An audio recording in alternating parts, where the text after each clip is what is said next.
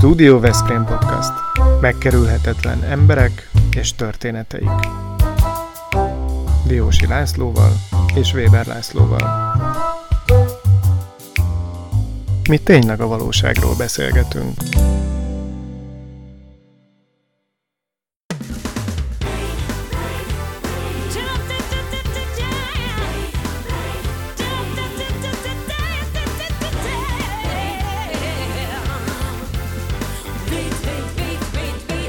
A Stúdió Veszprém mai vendége Arlóczki Noémi.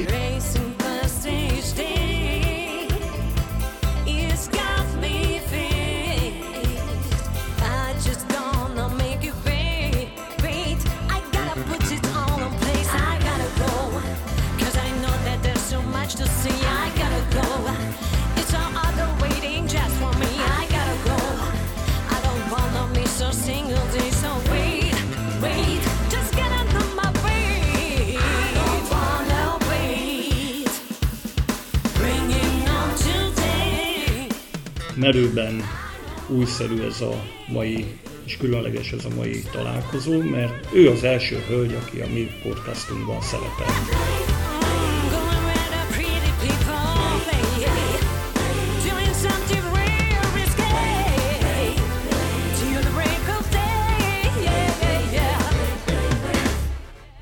Méghozzá nem is akármilyen attraktív megjelenésű hölgyet üdvözölhetünk itt a stúdióban.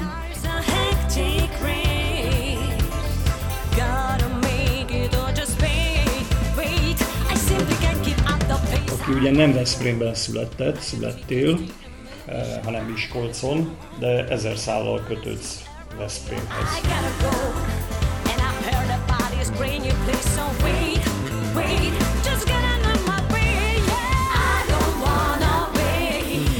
Én emlékszem rá, hogy annak idején az Országos Zenei Fesztiválon a profi musical kategória győztese voltál, és akkor uh, Viaduk díjas művészé avattak, és azóta hát, nagy pályafutásod volt, hiszen rengeteg helyen énekeltél, zenéltél, jártad a világot, újabb és újabb felvételek készülnek uh, veled.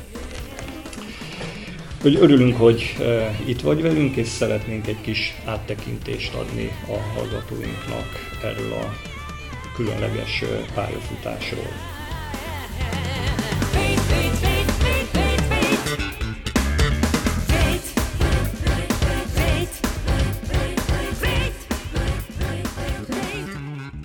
Uh, igaz, hogy minden uh, reggelt mosolygással kezdesz? Valami ilyesmit olvastunk. Igen, általában. Először én is szeretném köszönteni a hallgatókat. Nagyon örülök, és nagyon megtisztelő a meghívás, hogy uh, itt lehetek Veszprémben, uh, hiszen ez a város nekem különösen nagyon fontos a pályám kezdete miatt.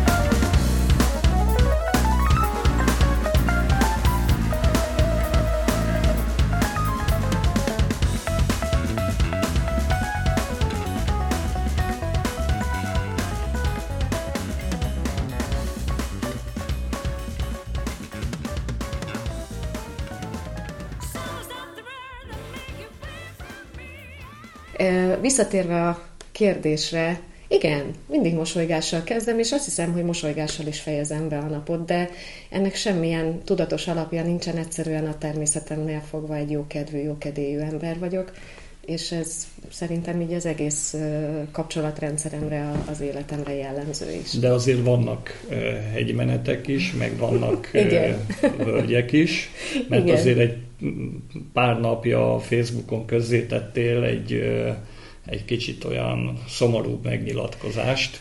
Igen, ilyen is előfordul. Hát ugye nem csak a művészek élete zajlik a mai világban hektikusan, hanem azt gondolom, hogy a hétköznapi embereké is, és eljött egy olyan pillanat, amikor úgy éreztem, hogy nem összecsapnak a hullámok a fejem fölött, hanem, hanem egyszerűen ma nagyon-nagyon nehéz értéket képviselve közölni, és értéket eljuttatni az emberek számára. Legyen ez zene, irodalom, színház, bármi, festészet, mert a mai rohanó világban azt gondolom, hogy nagyon sok érték devalválódik, az értékrendek átalakulását éljük meg most, és, és én ennek adtam hangot.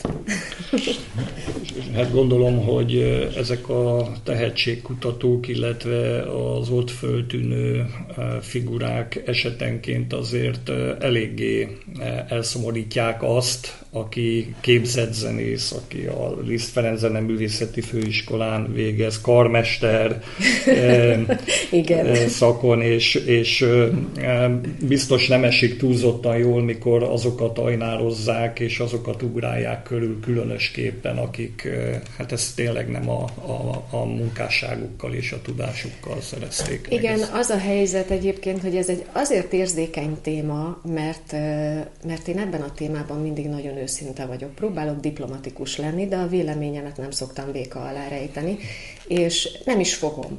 Eldöntöttem, hogy a hosszú pályafutásom alatt, még ha itthon nem is ismernek annyira, de vagyok már annyira hiteles személyiség, hogy nyilván a végzettségem által is, és a felsorakoztatott eredmények által is, hogy kimondhassam azt, hogy igen, jelen pillanatban a tehetségnek nem azt a fajsúlyát, nem azt, a, nem azt az oldalát mutatják meg, amit, amit mi az adott művészeti ágakban értünk.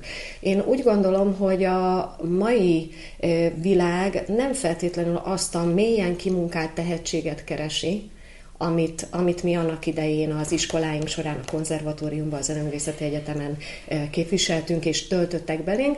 A mai világ egy nagyon gyorsan alkalmazkodni tudó tehetséget keres, akik ennek a jelenlegi piacnak valamilyen formában meg tudnak felelni. Ez nem biztos, hogyha zenei kategóriában keressük ezt a tehetséget, hogy ő feltétlenül a zenei kategóriában tehetséges, hanem lehet, hogy egy olyan viselkedés formával tud előrébb jutni, és ehhez is kell egy adottság, egy tehetség, ami a mai fiataloknak a figyelmét fölkelti. És akkor ilyenkor, amikor én nézem ezeket a tehetségkutató versenyeket, akkor nem sokáig tart egyébként, míg a tévé előtt ülök, mert elég hamar elszakad a cérna nálam, és olyankor hirtelen Fradi drukkerré válok. Uh-huh.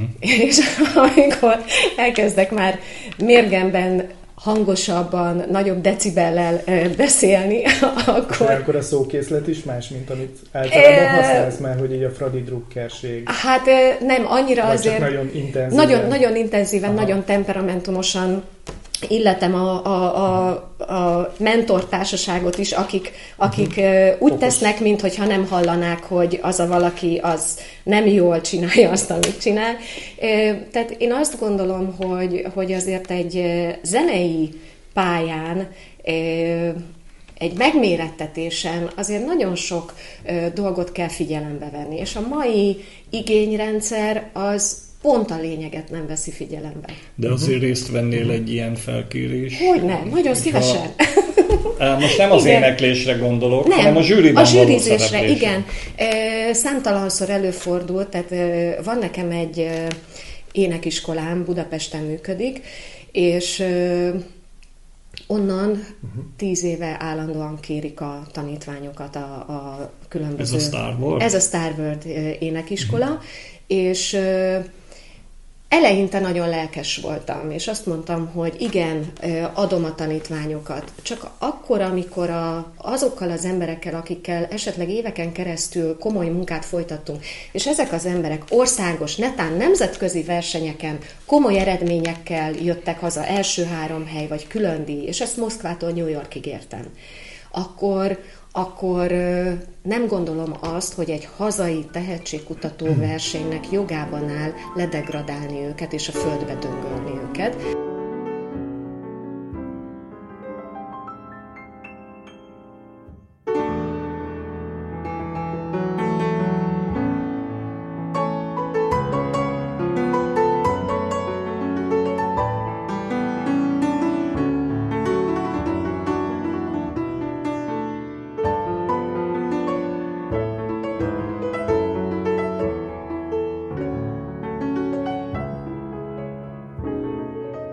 majd aláíratni velük egy olyan szerződést, aminek tudatában nem jöhetnek vissza hozzánk. Tehát nagyon sok kárt is tesznek, nagyon sok jót is tesznek ezek a tehetségkutatóversenyek, mert azért olyan embereknek adnak lehetőséget, akik lehet, hogy nem feltétlenül az énekléssel fognak utána a pályán maradni, de valamilyen módon a média közelébe maradnak, és nagyon jó karakterek. De azt gondolom, hogy hogyha valóban egy igazi, hiteles mentorra van szükségük, akkor én ezt elmondtam a televíziónak is, miután mondtam, hogy nem tudunk sajnos tovább a tanítványok ügyében együttműködni. A felkészítést abban az esetben szívesen vállalom, hogy, hogyha mi is nevet kapunk ebben. De, de minek után ez nem rólunk szól, hanem a televíziónak a saját gyártású és licenc alapján létrehozott műsoráról, ezért mi nyilván nem kaphatunk olyan teret. Ellenben nagyon szívesen felajánlottam nekik azt, hogy mentorként odaülök a, a zsűribe, természetesen ugyanazokkal a feltételekkel, amikkel a mostani mentorok, és mondtam, hogy azokért a feltételekért talán még értelmeset is tudok mondani.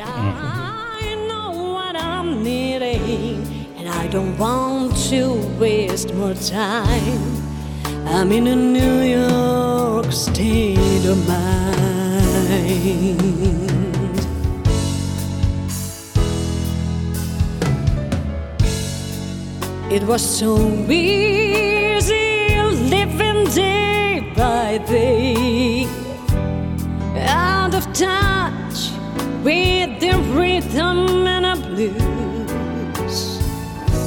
But now I need a little give and take to New York town.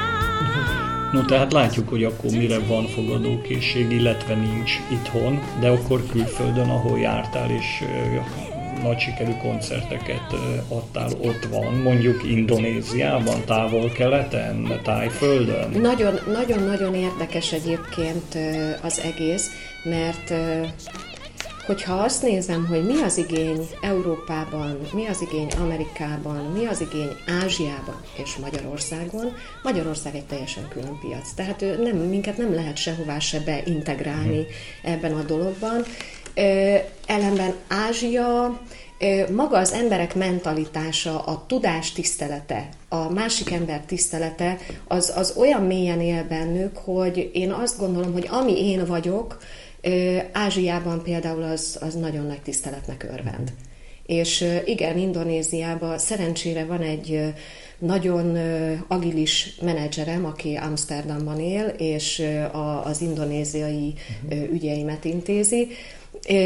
Ő nagyon komoly produkciókba tudott engem meghívni, világsztárokkal tudtam együtt dolgozni, és, és azt kell, hogy mondjam, hogy a, az indonéz közönség nagyon, nagyon megtisztelt engem a figyelmével. Itt nagyon konkrétan szeretnénk kérdezni. Van egy művész, egy nagyon híres művész, Hendri, Hendri Lamiri, igen. Van, akivel te együtt léptél föl talán idén februárban, Balin. Ö, igen, Balin. És igen. Mindenféle turista magazinban, meg beszámolókban hallhatunk, hogy Baliról. Igen. Egy különlegességet produkáltál te ott. Magyarul énekeltél a színpadon, mert állítólag a balinézeknek a magyar nyelv az, az nagyon, nagyon kedves. Muzikális, nagyon kedves, igen. Mesélsz egy kicsit róluk, igen. Mi a, mi a különlegességük, még ezen kívül, hogy a magyar nyelv tetszik nekik? Hát Indonéziáról azt kell tudni, hogy ugye rengeteg szigetből áll, és minden egyes sziget különbözik, és az ott élő népcsoportok is valamelyest azért különböznek, és vannak olyan szigetek, ahol rendkívül muzikális emberek laknak, és a, a, a legjobb zenészek például nagyon érdekes, hogy Maluku Islandről uh-huh. kerülnek ki, és ők aztán utána mennek Indonézián belül Balira és Jakartába, ez a két fő központ, uh-huh. itt, itt dolgoznak. Tulajdonképpen ez az ötlet az én menedzseremtől származott, hogy, hogy magyarul mindenféleképpen, mert a balinéz emberek rendkívül nyitottak, tehát ők, ők nem várják el azt az embertől, hogy mindent ő belőlük fogadjunk be, hanem ők kíváncsiak ránk is.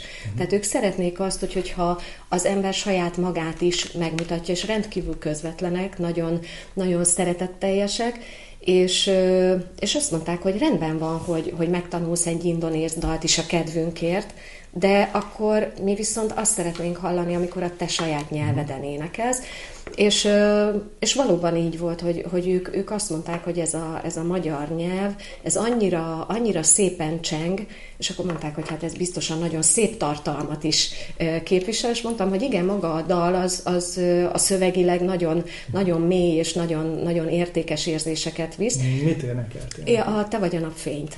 Ez egy, ez egy nagyon szívemcsücske dal, és nagyon nagy ívű itthon, nagyon kevésszer adom elő, mert nincsen rá olyan hely, olyan lehetőség, olyan fórum, ahol ez a dal teljes monumentalitásában meg tudna szólalni. Igen, igen. Aha.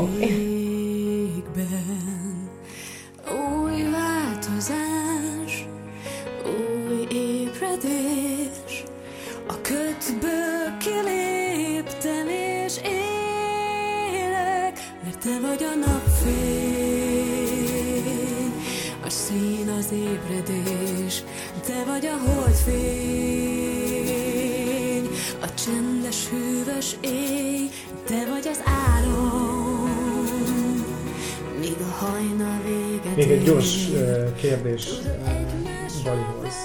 Uh, neked tetszik a gamelán zene? Igen. Az ő zenéjük? Igen. Ez egy olyan nagyon fémesen igen. hangzó és ilyen nagyon katatónak. Igen, tűnik. Egyébként érdekes, mert, mert az ember, amikor először hallgatja, akkor azt mondja, hogy milyen csörömpölés ez. Uh-huh. Zeneileg ugye, hogyha egy kicsit belemélyedünk, akkor pentatóniára épülő zene, tehát azért hozzánk is közel állhat a dolog, maximum annyi, hogy ők nem feltétlenül használnak akkordokat, csak szélső hangközöket. És ettől olyan furcsa az egész. Egyébként engem megnyugtat. Tehát bármerre megyek, és az a zene szól körülöttem, olyan, mintha az ember egy másik, persze egy másik világban vagyunk. Egy másik dimenzió. Teljesen, teljesen más, és, és, és azt gondolom, hogy, hogy ezek még Ázsiának, akár Tájföld, Indonézia, Malajzia, jártam Tajvanon is, olyan részei, ahol, ahol az ember még tényleg ember lehet.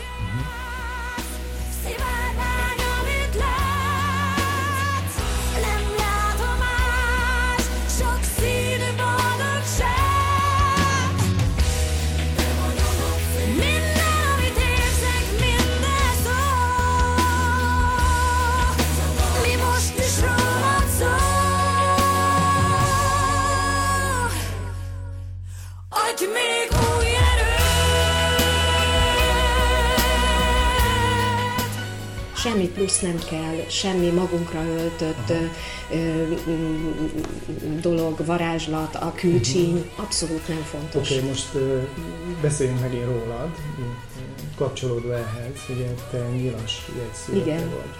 És ahogy így ö, olvasunk rólad, nézzük a nyilatkozataidat, be tudunk azonosítani számos olyan egy jellemzőt, Ami, ami, ami kiemelkedő vagy fontos. És hát akkor nyilván tudjuk, látjuk, tapasztaljuk, derűs vagy intuitív vagy független, vagy ez ugye mind a nyilasok igen, így van. Jellemzője, de valószínűleg csak azok tudnak arról, azokról az egyéb nem feltétlenül kedvező jegy, jegy típusokról, vagy jegy jellemzőkről, amik, amikre én most szeretnék rákérdezni, hogy te valóban könnyen eh, megharagszol, majd aztán ugyanilyen könnyen ki is engeszteled? Igen, olyan vagyok, mint a hurikán. Aha.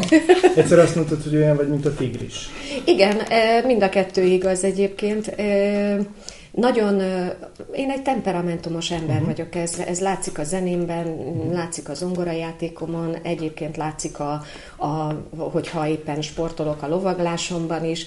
Uh-huh. Hirtelen föl, kimondom, nem, nem, igazán nem vagyok haragtartó. Uh-huh. Talán ez abból adódik, hogy hirtelen elmondom azt, amit gondolok. Igyekszem most már azért nem megsérteni embereket, mert azért ez is egy uh-huh. nagyon fontos...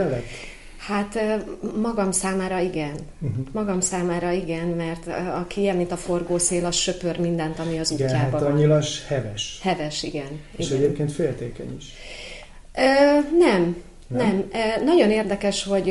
A... Most akár gondolhatunk szakmai féltékenységre is. E, igen, nagyon érdekes egyébként, hogy ez a része belőlem hiányzik. Pont a minap beszélgettem erről egy kedves barátommal, és... És mondtam, hogy, hogy én belőlem az irigység és a féltékenység hiányzik, ellenben velem szemben olyan sokszor kapom ezt, hogy meglepődöm azon, hogy, hogy ez miért van. Ezt meg kell értenünk, hogy ma, sokszor kapod. Sokszor, sokszor kapom azt a fajta irigységet, a, amiben azt érzem, hogy megpróbálnak gátolni uh-huh. dolgokban. Én, én soha nem, nem voltam irigy. Féltékeny nem vagyok, inkább csak féltő. Az egy, az, egy, az egy nagyon nagy különbség, igen. igen. Én a párkapcsolatomban is például, ö, én nem telefonálgatok a másik emberre nap, mint nap, kérdezgetem, hogy, hogy óráról mm. órára mit csinálna, ezt én se tudnám elviselni. Mm. Tehát én nagy szabadságot kérek a munkám miatt, és nagy szabadságot is adok, de az erkölcsi kereteket mindenki tudja, hogy mm. hol kell ö, megszabni. Na most, hogyha a jelen vonásoknál tartunk, akkor... Ö, te szeretsz autót vezetni. Nagyon. Nagyon szeretsz autót vezetni. Egy autós műsor vendégeként. Igen. Eh, kiderült, hogy egyébként nagyon jó a humorérzéked is, legalábbis számomra, ugyanis a riporter kérdésére emlékszem. Te úgy válaszoltál, hogy válaszoltál, hogy miért oh. szeretsz nagy autót vezetni? Hogy elférjen az arcom. Valami ilyesmi. Pontosan. Volt, ugye? Hogy, hogy van. Igen. Azért igen. szeretsz nagy autót vezetni, mert abban fér el az arcod. Ez volt a válaszod. Hát igen.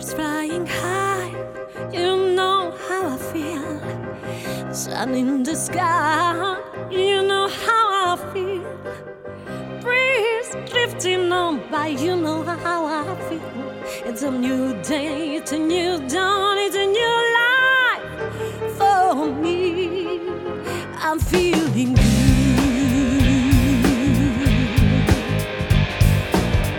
Fishing the sea, you know how I feel. We've been running a free.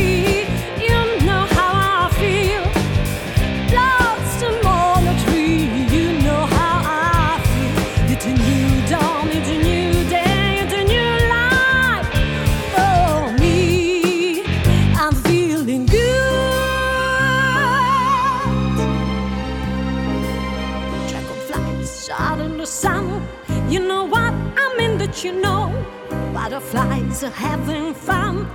That's what I mean. Ez egy ilyen helyzet adta dolog volt egyébként, én nem érzem magam nagyképűnek.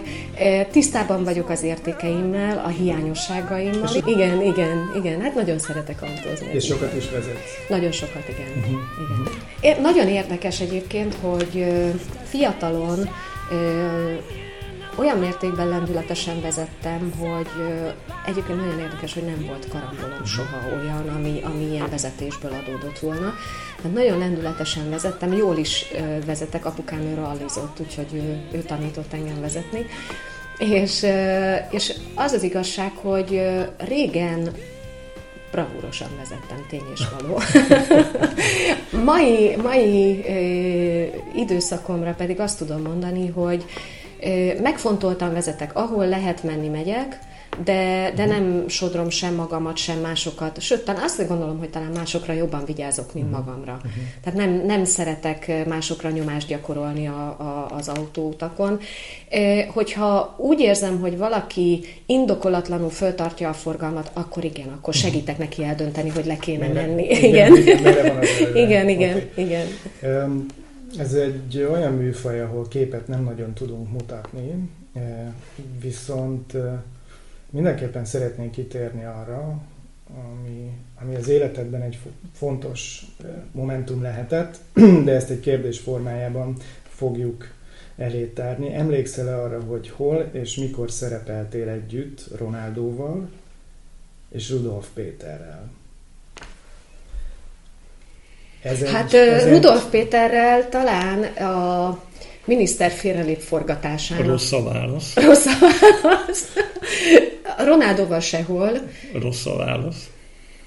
Tényleg? Meg tudtuk lepni az interjú alanyunkat valamivel. Így van. Ahelyett, ahelyett, hogy föllapozna egy Playboyt. kétezer-három április. Na de ott nem bele együtt szerepeltem. Hát egy kiadványban ja, szerepeltél. Egy kiadvány. Jó, de rossz volt a kérdés. Igen, tegyük föl még egyszer a kérdést. Emlékszel rá, hogy mikor jelentél meg egy platformon Ronaldóval és Rudolf Péter. Hát akkor ezek szerint igen, egy platformon, a Playboy-ban, igen. Az kétezer-háromban, amikor a, a Playmate hölgyeket fotózták, igen. És akkor rólam is készült egy sorozat, illetve egy plakát. Uh-huh. Igen, ó, de nagyon rég volt. De megvan még ez a... Meg, igen, igen, igen. Ezeket a... az édesapám összegyűjtött minden ö, újságot, amiben valaha szerepeltem, és ö, ö, tavaly találtam meg A, a műhelyében egy dobozban szépen elrakva. Aha, az egyik nap láttam én is egy képet rólad, miközben rakosgattam a régi különböző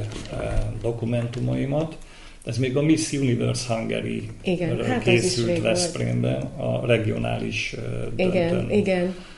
Voltál annak idején, igen. És sikerrel szerepeltél. Igen, igen, még egy díjat is adtál át nekem, Veszprém díját, igen, igen. Igen, és ugye ez... Azt két... én dönthettem el, hogy ki kapja. Igen, ez kilencvenhétben volt. kilencvenhat kilencvenhatban. Ez, ez a verseny, amiről most beszélünk, az kilencvenhat, kilencvenhat. Utána a következő éven kilencvenhetesben is. huszonegyben. Úgy, pont ugyanúgy történt uh-huh. minden. Veszprém regionális második helyezettjeként masíroztam az országos Aha. döntőbe, és az országos döntőbe ott is külön díjas uh-huh. lettem. Mi itt a beszélgetésünk elején egyébként szóba hoztuk ezt az időszakot, és elárultad, hogy tulajdonképpen az akkori formádat ma is őrzöd, a ruháid úgy készülnek, hogy a húsz évvel ezelőtt is hablomból igen, akár legyárthatóak. Igen, igen, igen, ez így van. És ezt, ha jól tudom, annak is köszönheted a genetikán kívül, hogy hetente hatszor edzel? Igen, sokat edzek egyébként. Uh-huh. Természetesen azért ehhez az is kell, hogy az embernek tényleg jó genetikai uh-huh. adottságai legyenek, de minden esetre azt mondom, hogy azért ennyi idős korára az embernek már sokat kell azért dolgoznia, hogy ez a, ez a forma valóban olyan fit és feszes maradjon, mint ami uh-huh. akkor volt. Nem kényszerből edzek egyébként. De hát most nem kell levetkőzni. Nincsen ilyen kényszer. Szerencsére. De, de nem mindegy az egyébként, hogy az ember hogyan érzi magát a saját bőrébe, és úgy gondolom, hogy hogyha egyszer valamivel születtünk, akkor kötelességünk azt ápolni, és megőrizni mindaddig, ameddig azt arra képesek. És a lovaglás is jót tesz a fittségnek? Igen, igen, az, az, egy, az egy nagyon fontos, tehát ugye itt nem azt kell elképzelni, amikor a tanuló lovasok elmennek és keringenek futószáron, és meg se ízadnak közben, hanem nekem van két versenylovam, és ezeket a lovakat napi szinten tréningezni kell. Van, amikor gimnasztikai feladatokkal, van, amikor síkon dolgozom velük, és természetesen minek után díjugratásban versenyeznek ezek a lovak, ezért ugranom is kell. De te, ugra, te, te ugrasz a lóval? Tehát díjugratáson? Noémi versenyző is. Igen, igen, egyébként igen. Tud, tud róla, hogy versenyző. Jó, hát te mindig jobban, mindig jobban fölkészülsz, igen, mint én. Ezt. És... És kétezer-húszban is versenyeztél. Igen, most kezdtem újra, egyébként ebben az évben uh-huh. kapcsolódtunk be újra, mert két-három évvel ezelőtt leálltam a versenyzéssel. Uh-huh. Akkor azért, mert az egyik szerződésem azt kikötötte, hogy oké, okay, rendben van, edzhetek, de versenyre nem mehetek, Aha. nem sérülhetek meg, uh-huh. és ez egy elég komoly szerződés volt, több ember munkáját is veszélyeztettem Világos. volna vele, hogyha én megsérülök. Úgyhogy akkor ott megálltunk, és aztán utána következő két évben annyi feladatom volt, hogy már nem tudtam azt csinálni, mert ugye mindig az van, hogy én az áprilistól október végéig tartó nyitott szezonban versenyzek, és hát oda nyilvánvalóan egy olyan felkészülés, meg egy olyan menedzselés kell a, a ló számára, hogy ott, ott rendszert kell tartani. Tehát uh-huh. formaidőzítés van ugyanúgy, mint bármelyik uh-huh. sportolónál, és hogyha ezt az ember nem tudja, akkor egy-egy versenyre felesleges elmenni, mert abból sérülés van általában. Ráadásul neked edzői minősítés. Az is van, van nekem, igen. A-kategóriás. Igen, az is van. És nem is egy ilyen edzői minősítésed van, hanem kettő. Mi a másik? A másik az pedig fitness vonalon Aha. a Gymstick. Ez egy, ez egy új fejlesztés. Néhány éve, két-három éve kezdett el elterjedni a világon. Svédországból származik. Egy rudat kell elképzelni, és annak a két végén két expander kötelet. Tessék, gumiszalgat. Igen, igen, valami olyasmi. És, és ugye ezzel lehet különböző gyakorlatokat végezni, ami fölválthatja a súlyzós edzéseket. Van-e valamilyen üzeneted a veszprémi nőknek ezen kívül? Tehát lovagolni kell, használni kell ezt az eszközt, illetve hát ugye nem régen beszéltél erről, vagy, vagy mondtad el, hogy próbálom pontosan idézni. Egészséges élet, egészséges életmód, egészséges étel, egészséges test, egészséges gondolatok. Így van. Én ezt így all is gondolom. All in one, ahogy, ahogy, ahogy ezt igen, befejezted. Igen. Tehát ez a recept? Én azt gondolom, hogy igen. Tehát hogyha egy nő szeretve érzi magát, jól érzi magát a saját maga bőrében, még akkor is, hogyha ő általa nem tökéletes az alakja, uh-huh. akkor, akkor azt gondolom, hogy kellő motivációt kaphat a hétköznapjaiból, a környezetétől, a párjától, hogy azt mondja, hogy én, én jobb akarok lenni. This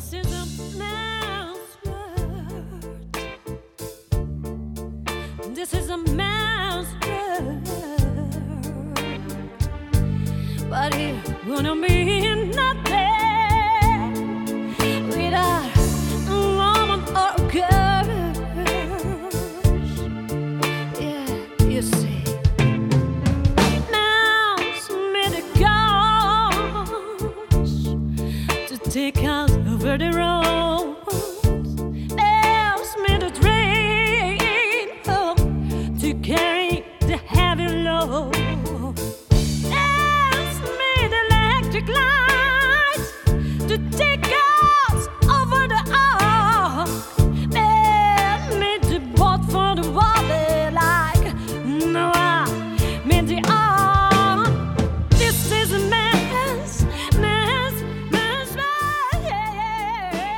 Csodafogyókúrákban sem. Én nem fogyókúráztam soha, sőt, én, én elmondom a hölgyeknek, hogy én minden nap bevárok egy táblacsokit. Jó, de a sok mozgás, az nyilvánvalóan. Hát igen, az nem mindegy, hogy az ember mikor eszi meg ezt a táblacsokit. Én például az edzésem után szoktam ö, édességet enni, akkor nekem nagyon hiányzik, főleg, hogyha kardioedzésem van. Ö, és, és akkor az még azt tudni kell, hogy, hogy az intenzív edzések után még egy órával bármit feldolgoz, és nagyon gyorsan feldolgozza a szervezet. Tehát olyankor, ha valaki olyankor akar bűnözni, akkor tegye. Igen. Van egy Marilyn Monroe idézet, nem tudom, hogy ezt ismered-e, illetve tudsz-e csatlakozni a művésznőhöz. Ő azt mondta egyszer, hogy üzeni minden olyan nőnek, akinek nem nullás a mérete, hogy nincs velük semmi baj, a társadalom torz. Így van. Így van egyébként. Hát, hogyha megnézitek, akkor ma ö, szinte már egyforma arcú, egyforma alakú, egyforma méretű ö, lányok ö, szaladgálnak az Instagramon influencerként, és, és, és ezt vagyunk hajlandóak ö, elfogadni, és mindenki olyanná akar válni. Egyébként erre egy sztorit, csak egy, egy rövidet elmondok, hogy ö, a baráti társaságomban ö, megjelent egy hölgy az egyik barátunk oldalán, mint friss kapcsolat. huszonhét éves a fiatal lány, és, és elkezdte mondani a, a problémáit így a női kis könnyed beszélgetések közben, hogy ő szeretné az orrát most megműtetni, szeretne a, a szájával még egy kicsikét, és egyébként huszonhét évesen elkezdett botoxoltatni. Tehát, hogy én le voltam döbbenve, tehát én negyvenhét évesen nem csinálom ezt. Most már elárultam a titkot, na mindegy. És tehát e, ültem, és, és így hallgattam, és kérdeztem tőle, hogy mondom, figyelj, mondom, mi ösztönöz téged erre, mikor hamvas a bőröd, gyönyörű az alakod, uh-huh. és csodaszép az arcod. És mi volt a válasz? Hát az, hogy tulajdonképpen a férfiaknak akar megfelelni. Tehát, hogy az a probléma, hogy, hogy a férfiaknak egy bizonyos rétege, ahol ezek a fiatal lányok szeretnének mozogni, uh-huh. mert ugye minden lány, belénk van táplálva az, hogy a király, királyfit uh-huh. találjuk meg, tehát van egy álomkép a, a nők fejébe, és ehhez tartják magukat, és ezt az álmot becsapós módon a férfiak hajlandóak támogatni egy ideig. Uh-huh. Tehát ez, ez, ez egy óriási nagy csapda, és a, és a lányok azok, azok egyre többet, egyre, egyre feleslegesebb dolgokat képesek saját magukon véghez vinni, megcsinálni. Bőven elég egy húsz pár éves lánynak, de egy harmincöt éves nőnek is, ha edzeni jár, ha, ha viszonylag tisztán étkezik, hogyha ha megfelelő mennyiségű gyógyteját fogyaszt, stb. Nem kell több. Egyébként ennek egy hiteles képviselője lehetnél, nem tudom, hogy... Én ezt hangoztatom hogy is mindig. Mennyire szoktál ezekről beszélni nyilvánosan, mert, mert, mert ezek fontos üzenetek. Igen, igen. Én szoktam is erről egyébként, és, és bármikor, a tanítványaim például, ők, a, ők az élő példa, mert akik énekeseknek készülnek, nekik azért tényleg nagyon... Ö, nagyon szigorúan kell nézniük magukat, mert hát azért ez nem csak egy auditív élmény, hanem ez egy vizuális látványt is kell produkálni, sőt testtudatot kell ö, tanulniuk ahhoz, hogy, hogy ö, nőkké érjenek, és, és mindig el szoktam nekik mondani, hogy a harmónia az a fontos.